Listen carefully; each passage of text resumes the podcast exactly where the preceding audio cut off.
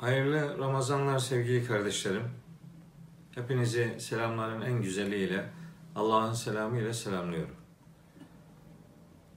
Bu Ramazan sizlere Kur'an içerikli, Kur'an kavramlarından oluşan önce inanç kavramlarıyla sonra uygulama hayat prensipleri noktasındaki bir takım kavramlarla ilişkili sunumlar yapmaya gayret edelim istedik ibadet bağlamında önce genelde neden ibadet edilir?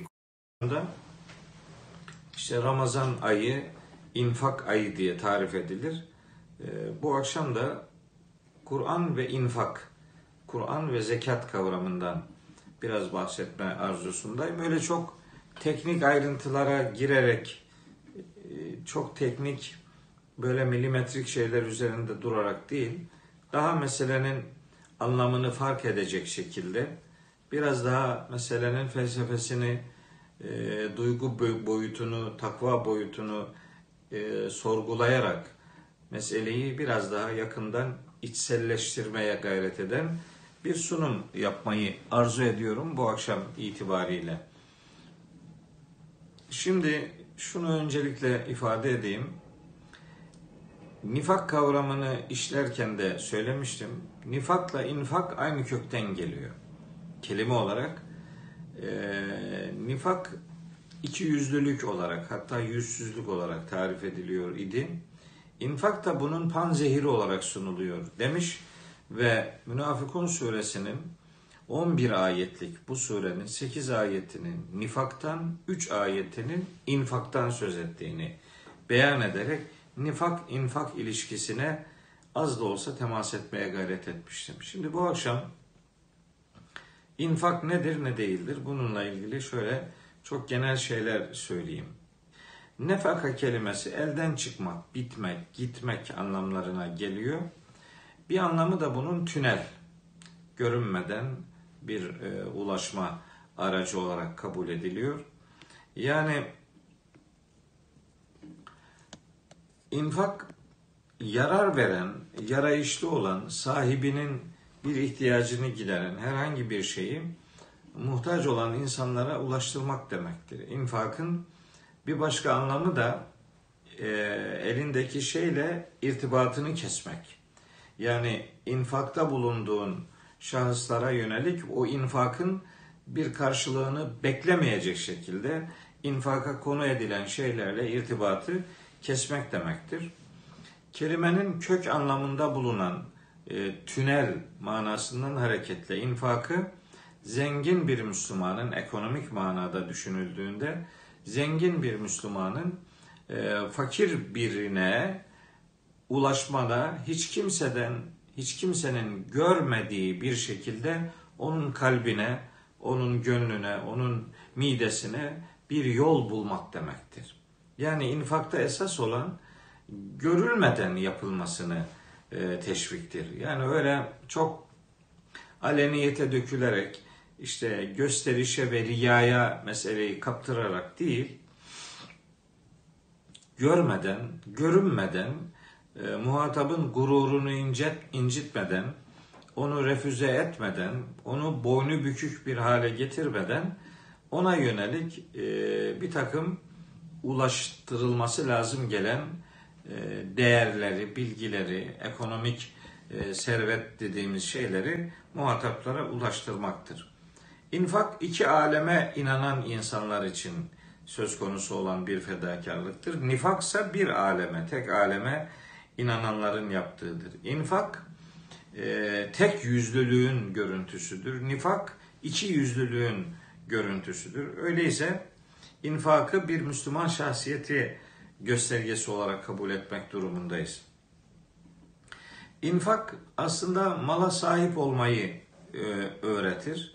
Mala ait olmamayı e, kişiye kazandırır. O itibarla infak malı Allah için dağıtabilmektir. Çünkü malını Allah için dağıtmayanı malının dağıtacağı unutulmamalıdır. İnfak malı Allah için dağıtmaktır. Bunu yapmayan bilmelidir ki malı onu dağıtır, darma duman eder. O itibarla infak bir anlamda böyle e, bir bineğe benzer. Siz bineğin üzerindeyseniz onu kontrol edersiniz. istediğiniz yere yöne doğru götürürsünüz.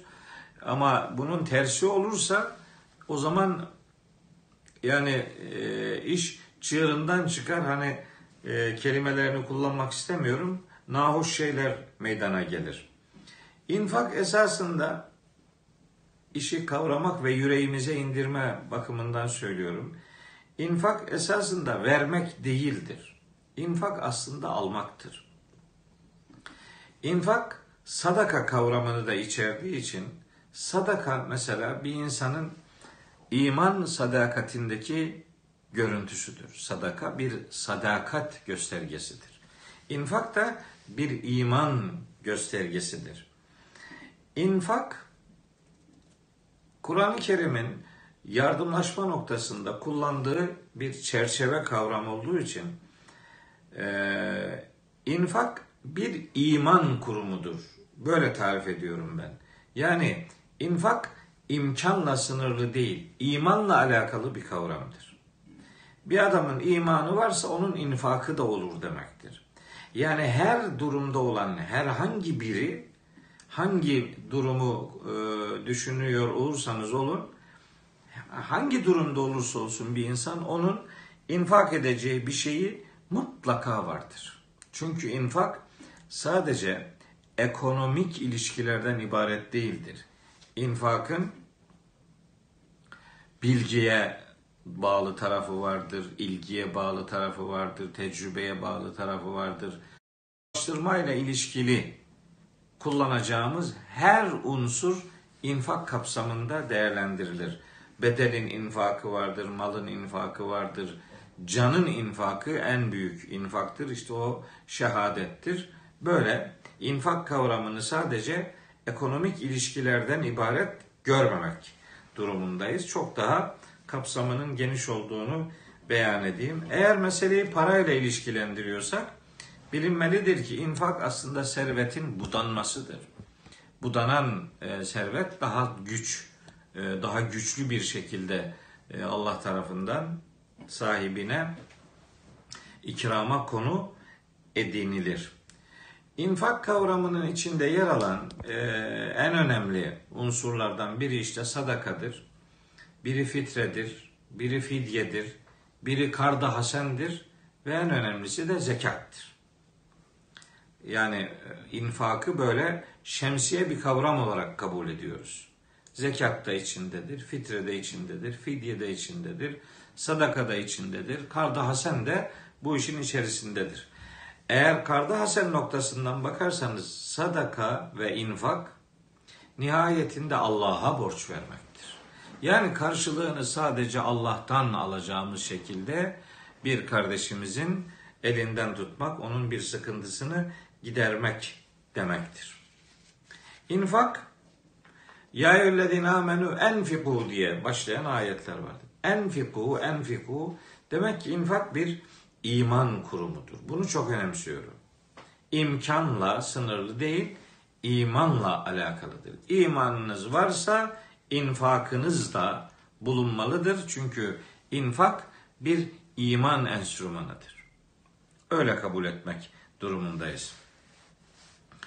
Bir insan iman ediyor da infakta bulunmuyorsa onun imanı güvenden yoksun demektir. Neden? Çünkü infak etmemek bir nifak alametidir. İnfak ederseniz yerine yenisini Allahü Teala'nın hemen göndereceğini bilmelisiniz. Bu öyle bir sloganik olsun diye söylediğim bir cümle değildir.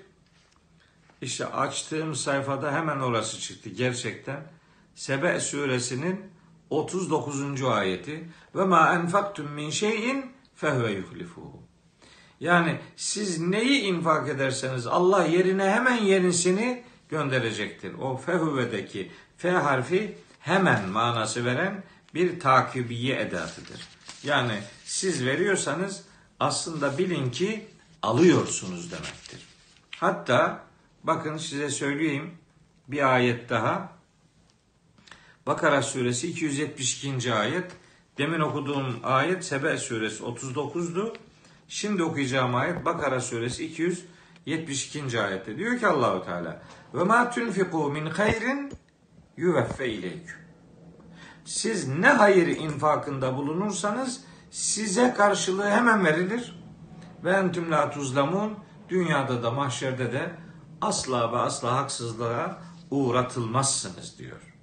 İşte ben bu iki ayetten hareketle diyorum ki infak etmemek Allah'a güvenmemektir. Bir Müslümanın böyle bir görüntü vermemesi zorunludur. İnfak mümini kafirden, münafık olmaktan ayırt eden en önemli unsurlardan biridir. Yani iman mümini kafirden ayırır, infak da mümini münafıktan ayırır. İnfakınız varsa Allah'ın izniyle münafıklıktan korkmayın. Çünkü münafıklar infakta bulunmaz. Onu münafıklarla ilgili sohbeti yaptığımda özellikle vurgulayarak size aktarmıştım. İman nasıl ki küfrü yok ederse infak da nifakı yok eder. Bunu ısrarla vurguluyorum. Evet. Biliyoruz ki mülk bütünüyle Allah'ındır. Mülk Allah'ındır, hükümranlık Allah'ındır. İman Allah'a güvenmektir. Servet ise insana emanettir. Öyleyse mülkün sahibi olan Allah'a güvenimizin bir göstergesi olarak bize emanet edilen malı serveti Allah yolunda dağıtmamız sahibini görerek ve onun rızasını kazanma duygusuyla ortaya koyduğumuz bir duyarlılıktır. Şimdi değerli kardeşlerim hani az buçuk Kur'an'ı tanıdığımı düşünüyorum. Böyle çok iddialı ve böyle hani çok akilane şeyler söyleyip de e, nahoş bir görüntü vermek istemiyorum ama hani ömrümün 30 yılını en az 30 yılını Kur'an'ı anlamaya vakfetmiş bir kardeşiniz. Biraz olsun Kur'an'ın hangi konuda ne dediğini bildiğimi düşünüyorum. Kur'an bu meseleye o kadar çok önem verir ki öyle ayetler vardır ki yardım yapmamayı Allah'a imansızlıkla yan yana zikreder. Yetimleri itip kalkmayı dini inkar etmeyle yan yana zikreder. Cehennemlik olmayla bu tür duyarsızlıkları beraber zikreder. Kur'an'ın ilk indirilen surelerinde yoğun bir şekilde bu infak konusunun, yardım konusunun işlendiğini e, ilk indirilen sureler itibariyle bakıldığında çok rahat görürsünüz. İşte bunun Müzzemmil suresinde, Müddessir suresinde, Alak suresinde, Leyl suresinde, Kalem suresinde ve o e, sıradaki hemen hemen hemen bütün surelerde bu infak konusunun çok ciddi bir yer kapladığını bu vesileyle sizlere hatırlatayım. Böyle işin diyelim ki felsefesi boyutunda bu hatırlatmaları yaptıktan sonra başka birkaç şeye daha değinmek istiyorum. Hani belki bu konuşmamda şunları bekliyorsunuzdur. Belki bilmiyorum. Baş, başlık sizin dikkatinizi çektiğinde hani muhtemelen bütün zekatla ilgili detaylı şeyleri söyleyecek diye bekliyorsunuz ama ben işin o tekrar ve detay diyebileceğim hususlarıyla bu program itibariyle çok ilgilenmek istemiyorum. Yani çünkü ne belirlenen oranın Kur'ani olduğu kanaatindeyim. Ne e, ne zaman verilmesi lazım geldiği ile alakalı söylenen işte o yılda bir verilir ifadesinin doğru olduğu kanaatindeyim. Yani bu ikisinin de Kur'an'dan referansı olmadığını düşünüyorum. O itibarla detay denebileceğim hususlara e, dalmaktansa daha bilinçlendirici meseleler üzerinde konuşmayı yeğliyorum. Şimdi infak niye yapılır? Bunun Kur'an'da cevapları var. Bir, Allah rızası için yapılır. Yani birine yardım ediyor musunuz? Amacınız liveçhillah olacak. Yani Allah'ın rızasını kazanmak için. Veçhullah Allah'ın yüzü demektir. İnnemâ nut'imukum livecillahi. Biz sizi Allah'ın yüzü için doyuruyoruz diye bir ayet var. İnsan suresinin 9. ayeti. Allah'ın yüzü için demek aslında Allah'a yüzümüz olsun diye demektir. Allah'ın rızası manasına gelir ve çullah ama onun hani böyle e, daha e, nasıl diyeyim daha akılda kalabilen e, daha kapsayıcı bir manası olsun diye söylemek istersek ve çullah demek Allah'ın yüzü Allah'ın rızası demek ama bu Allah'a yüzümüz olsun manasını verir. Mesela ve ma tunfikune illa ibtigaa veçillah ayeti var. Bakara suresi 272. ayet. O, o da uzun bir ayettir. Bir cümlesinde diyor ki siz infak ettiğiniz şeyleri sadece Allah'ın yüzünü elde etmek için yani Allah'ın rızasını elde etmek için yani Allah'a yüzünüz olsun diye infak edersiniz, etmelisiniz. İnfak karşı taraftan bir şey beklemeden yapılan yardım olduğu için insanlardan karşılık beklemeyeceğiz, sadece Allah'tan karşılık bekleyeceğiz. Onun için infak yapmak Allah'ın rızasını kazanma arzusunu ortaya koyan bir duyarlılıktır. Onu size ifade edeyim. İnfak Allah'ın emridir. Bir sürü ayet var. Enfiku, enfiku, enfiku dolu. Demek ki Allah'ın emridir. Biz onun için bunu yaparız. Allah'ın rızasını kazanmak diye bir amacımız var. İnfakı bunun için yaparız. İnfakı insanlar Allah'ın emri olduğu için, Allah'ın rızasını kazanmak için ama kendileri sevap elde etmek için yaparlar. Her infak sahibini ilgilendirir. Ve ma tunfiku min hayrin feli enfusikum. Her ne hayır infak ederseniz kendiniz için yapmış olursunuz. Şunu şimdi söylediğinizi duyar gibi. Yani babamın adına yapamam mı? Dedemin adına yapamam mı? Geçmişlerimin adına yapamam mı filan diye. Yani bu ısmarlama işleri beraberinde getireceği için ibadetlerin şahsi sorumluluklar olduğunu unutmadan her ibadeti sahibinin yapması gerektiğini özellikle Kur'ani bir prensip olarak hatırlatmak isterim. Men amile salihan feli nefsi ve men aleyha.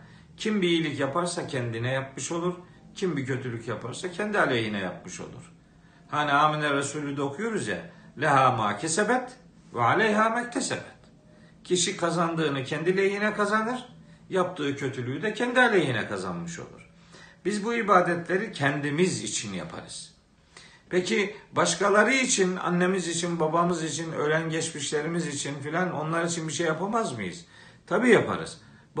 Babamızın bize bıraktığı mirası, mal varlığını, dedemizin bize bıraktığı mal varlığını Allah yolunda infak edersek o malın sahipleri olmaları itibariyle onların da bundan istifade edebileceğine duamızla katkı veririz. Yani bu malı bana bırakan babamla, dedeme, geçmişlerime Rabbim rahmet etsin diye böyle bir duamız olur. Böyle bir duanın önünde herhangi bir engel yok. Ama bilinmelidir ki her bir ibadet şahsidir. İbadetler sahipleri tarafından yapılmalıdır. Böyle ısmarlama, ihale usulüyle, pazarlama usulüyle ibadetin yapılması kişiyi sadece ibadetsiz bırakır. İn ahsentum ahsentum li enfusikum ve in ese'tum feleha. Yani İsra suresi 7. ayette geçiyor bu. Yani diyor ki Allahu Teala siz bir iyilik yaparsanız bilin ki kendiniz için yapmış olursunuz. Bir kötülük de yapmış olursunuz, olursanız bunu da aleyhinize olacağını bilmelisiniz. Evet, İsra suresinin 7. ayeti. İn ahsentum ahsentum li enfusikum ve in ese'tum feleha. Yani sizin iyiliğiniz sizedir. Yaptığınız kötülük de kendi aleyhinize döner. Herkes yaptığının e, karşılığını öder. Necm suresinde 39-40. ayetlerde diyor ki Allahu Teala ve en leyse lil insani illa ma sa'a. İnsan için sadece kendi ne yaptıysa o vardır. Ve ne sa'yehu sevfe yura. Kişinin yaptığı çalışmalar görülecektir. Herkes yaptığıyla buluşturulacaktır. Demek ki infak niçin yapılır diye söylediğimiz, sorduğumuz zaman bir, Allah'ın emri olduğu için, iki, Allah'ın rızasını kazanmak için, üç, kişinin kendisi sevap elde etsin diye infakın yapılacağını bu vesileyle söylemiş olayım. Peki infak ne zaman yapılır? Şimdi mesela Ramazan ayında çok infak yapmak lazım. Evet, infak yapmak lazım, sevabı daha fazla olur. Peki Ramazan'dan sonra ne olacak? Ramazan'da verdin, doyurdun adamı. Fakirin elini tuttun. Allah razı olsun. Tamam. Sofralarında fakirler bulundurdun. Allah razı olsun. İyi. Güzel bir hizmet yaptın. Tamam da yani Ramazan'dan sonra ne olacak? Ramazan'dan sonrasına dair eğer Ramazan'da elde ettiğin bu infak duygusunu, infak hassasiyetini Ramazan'ın sonrasına eğer yansıtamıyorsa işte o zaman Ramazan sana çok şeyler öğretemedi demektir. Bu meselenin Ramazan'la ilişkisi tabii ki e, yani yanlış değildir, doğrudur da mesele bundan ibaret değildir. Kur'an-ı Kerim infakın ne zaman yapılması gerektiğiyle alakalı bize bir şeyler söylüyor. Bakın onların bir kısmını size hatırlatayım. İnfak ne zaman yapılır? Bir, infak kişi kendisi hayattayken yapılır. Siz sizden sonrakileri sizin için bir şeyler yapsın diye bir görevi onlara ihale edemezsiniz. Enfiku mimma razaknakum min qabli en ye'tiye ahadekumul mevt. İşte Münafıkun suresinde geçiyor 10. ayette. Sizden birine ölüm gelmeden önce infak edin. Ee, Bakara suresinin 254. ayetinde de benzer bir beyan var. Demek ki infak kişi sağken ve kişi kendisi tarafından yapılacak. Sahibi yapacak yani bunu. İki, infak zamanında yapılacak iş işten geçmesine terk edilmeyecek. Söz konusu olur ki Hadid suresinin 10. ayetinde bununla alakalı bir mukayese vardır. Fetihten önce ve fetihten sonra yapılanlar birbirine eşit olmazlar diye böyle bir mukayese var. Ne zaman yapılır infak? Darlıkta da yapılır, bollukta da yapılır. İnfak varken verilen bir yardımlaşma değildir sadece. Var zamanında, bolluk zamanındaki infak e, hep tek başına infak o değildir. Buyuruyor ki Yüce Allah e, Ali İmran suresinin 134. ayetinde ellezine yunfikune fisserrai ve darrai yani var zamanda, bolluk zamanında, rahat zamanlarında da infak ederler, dar zamanlarında da infak ederler. Var zamanda infak etmek her yiğidin kârıdır. Dar zamanda infak etmek mert yiğidin kârıdır. Mert olmak ve dar, o dar zamandan kasıt yani kendisi sıkıntıdayken bile başkalarını görebilmek çok önemli bir duyarlılıktır, çok önemli bir hassasiyettir. Evet, varlıkta da vermek, darlıkta da verebilmek. Kur'an'da ellezine yunfikun emvalehum billeyli ben nehari ifadeleri vardır. Yani gece ve gündüz infak. Sırası gelir gündüz vermeniz gerekir. Sırası gelir gece vermeniz gerekir. Ee, başka sirren ve alaniyeten ifadeleri var. Açıktan vermek gerekli olduğu zamanlar olabilir. Gizlice vermek gereken zamanlar olabilir. Gece gündüz her zaman sirren ve alaniyeten yani gizli ve aşikar vermek gerekebilir. Bu da Bakara suresinin 274. ayetinde ne zaman verilmelidirin cevabı gece gündüz verilmelidir. Yani bir infak ahlakının hayata dönüştürülmesi anlamında geceyi de gündüzü de infakımıza şahit tutmak durumunda olduğumuzu beyan edeyim. Birkaç madde söylemiş oldum. Dedim ki hayattayken vermek lazım, zamanında vermek lazım, iş işten geçmeden vermek lazım. Bollukta da vermek lazım. Darlıkta da vermek lazım. Gece gündüz her zaman vermeye gayret etmek lazım. Ve nihayet Beled suresinde e, ifade edildiği gibi kendin zor durumdayken başkasına verebilmen lazım. Ev it'amun fi yevmin zi mesgabetin.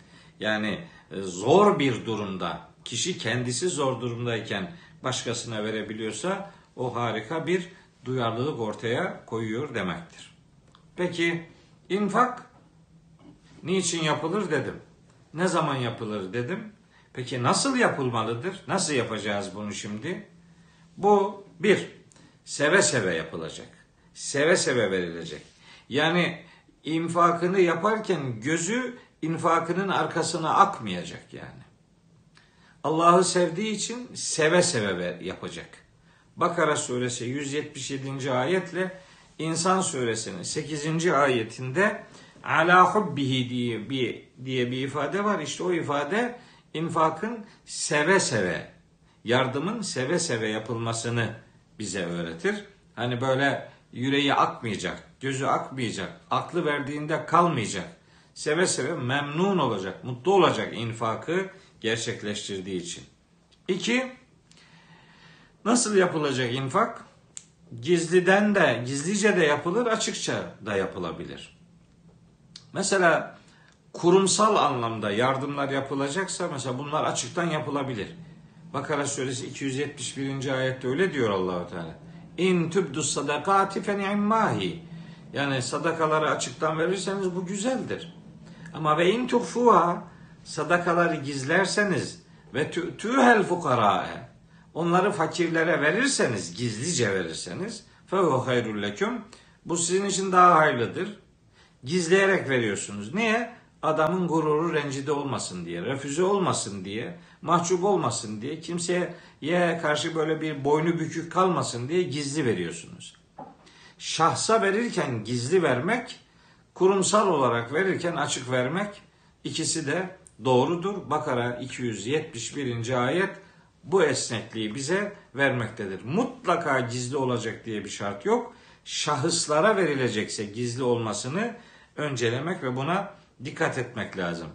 İşte yine Bakara suresi 274. ayette sirran ve alaniyeten diye bir kayıt vardır. Yani gizli ve aşikar. Sirran gizli demek, alaniyeten o da aleni olarak yani açıktan vermek demektir. Rahat suresinin 22. ayetinde de böyle bir ifade var. Enfeku mimma razaknahum sirran ve alaniyeten. Gizli ve aşikar vermek lazım. Üçüncü husus nasıl vermek lazım? İsar duygusuyla vermek lazım. İsar diye bir duygu var. Bizim kültürümüzde var bu. İsar nedir biliyor musunuz? İsar kendisi muhtaç olmasına rağmen kardeşini kendisine tercih edebilmek demektir. İsar deniyor buna. Haşr suresinin 9. ayeti bize bu duyguyu öğreten harika bir ayeti kerimedir değerli kardeşlerim. İsar duygusu. Dört, nasıl vermek lazım? Eziyet etmeden ve başa kalkmadan vermek lazım. Bakara suresinde bu 262. ayette anlatılıyor. Elle meselüllezine yunfikune emvalehum fi sebillah ellezine yunfikune emvalehum fi sebilillahi sümme la yutbi'une ma enfeku mennen ve la ezen. Yani yaptıkları infakın arkasından men demek başa kalkmak demek, eden demek eziyet yapmak demek.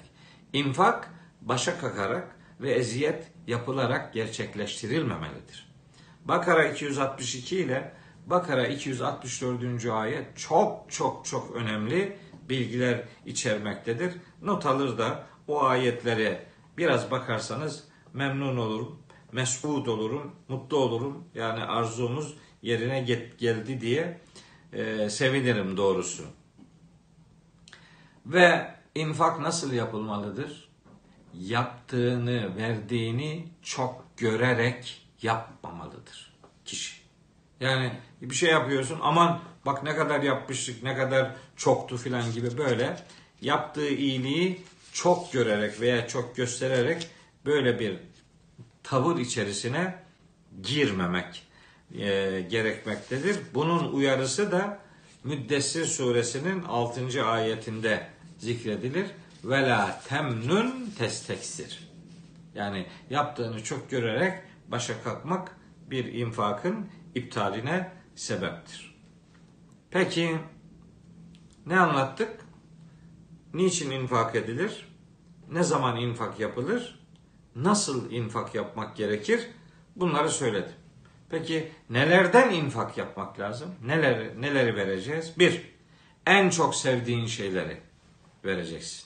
Bu belli. Ali İmran suresi 92. ayet. Len tenalul birra hatta tunfiku mimma tuhibbun. En çok sevdiğin şeyden vereceksin. Bunlar böyle hikaye gibi geliyor millete. İtibar etmiyorlar herhalde yani.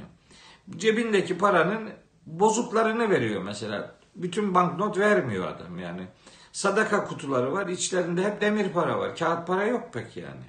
Niye? İşte o sadakayı biz böyle bozuk paralardan kurtulma çabası diye görüyoruz. Bu değil. En çok sevdiğin şeyden vereceksin.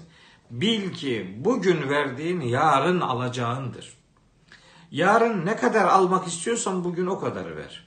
Öyleyse infakı nelerden yapmak lazımın cevabı, birinci cevabı en çok sevdiğin şeylerden yapmalısın. İşte Bakara 177'de de İnsan suresi 8. ayette de Ali İmran suresi 92. ayette de hususen bu özellik zikrediliyor. İki, nelerden infak yapmak lazım? En temiz ve en kaliteli şeylerden. Bakara suresi 267. ayet bunu söylüyor. Ya eyyühellezine amenü enfiku min tayyibati ma keseptum. Kazandığınız şeylerin en temizlerinden, en kalitelilerinden vereceksiniz. Bizde ne var? En kaliteli şeyler ihraç malıdır yani. Kimse onu hayrını, hayrının bir konusu yap, yapmıyor yani. Yani dükkanda satılmayan şeyi veriyor mesela. Bozulmaya yüz tutan şeyleri veriyor. Yani sürümü olmayan şeyleri infakın konusu yapıyor. Bu Kur'an'a uygun değildir yani.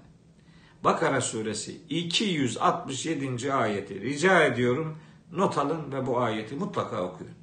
Anlayarak manasını okuyun isterim. Evet, infak nelerden verilmelidir? Beğenilmeyen şeylerden verilmemelidir. İşte o Bakara 267'de çok güzel bir cümle var. Diyor ki: "Ve la teyemmemul habise minhu tunfikune ve lestum bi ahizihi illa en tugmidu fihi." Yani size verilmesi durumunda gözlerinizi yummadan almayacağınız şeyleri başkalarına vermeyin. İşte ölçü bu. Kur'an böyle bir kitap işte. Böyle evrensel şeyler söyler. Yani öyle çok klişe laflar değil. Her zaman, her zaman ve zeminde doğru anlaşılabilecek ölçüler koyar. Sana verildiği hal, verilmesi durumunda beğenmediğin için almak istemeyeceğin şeyi sen de başkasına verme diyor allah Teala. Bu ölçü budur. Sonra kişinin kendisine ve ailesine ortalama verdiği, harcadığı şeylerden verilmelidir. Mesela kefareti açıklar Allahu Teala e, in, infak bağlamında kefareti Maide suresi 89. ayette diyor ki fekeffaretuhu it'amu aşarati mesakine min evseti ma tut'imune ehliküm ev kisvetu. Yani 10 tane fakir yemin kefareti olarak 10 tane fakire kendi ailenize yedirdiğiniz ve onları giydirdiğiniz şeylerin ortalamasından vereceksiniz. Şimdi adam mesela fitre miktarı belirliyorlar. Bu seneki fitre miktarı 19 liraymış yani. Şimdi düşünebiliyor musun yani? Fitre miktarı 19 lira. 19 lira ne? 19 liraya kişi kendisi bir gün doyuyor mu? Fitrenin miktarı ne diyor ki iki öğünden verilir. Ne demek niye iki öğünden? Sen kaç öğün yiyorsan ondan vereceksin o kadar. Sen ne yiyorsan o kadar. Adam olur onun fitresi 10 lira olur günlük. Adam olur 100 lira olur. Adam olur 500 lira olur. Bunun en azı şudur demek lazım. Fitrenin miktarı şudur demek doğru değil. Asgarisi şudur diyebilirsiniz günlük şartlarda. Demek ki bu her sene ayarlanabilecek bir konu bu. Bu 1300 sene önceki bir fıkıh mezhebinin ortaya koyduğu bir rakam böyle kilitli bir rakam olamaz yani. Bugün hayatın gerekleri neyse onun üzerinden zenginliğin ölçüsü de yeniden tanımlanmalıdır. Fitrenin ölçüsü de yeniden ve her sene tanımlanmalıdır. Bu böyle söylüyor işte Maide suresi 89. ayet buna dikkat çekiyor. Evet nelerden vermek lazımmış? Dört madde olarak sizlere söyledim.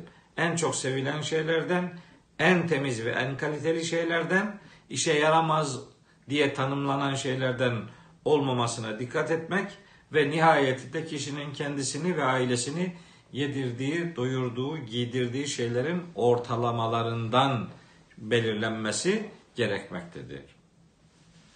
Peki konu infaksa bir şey daha söylemek lazım. Sonra da yavaş yavaş toparlayacağım.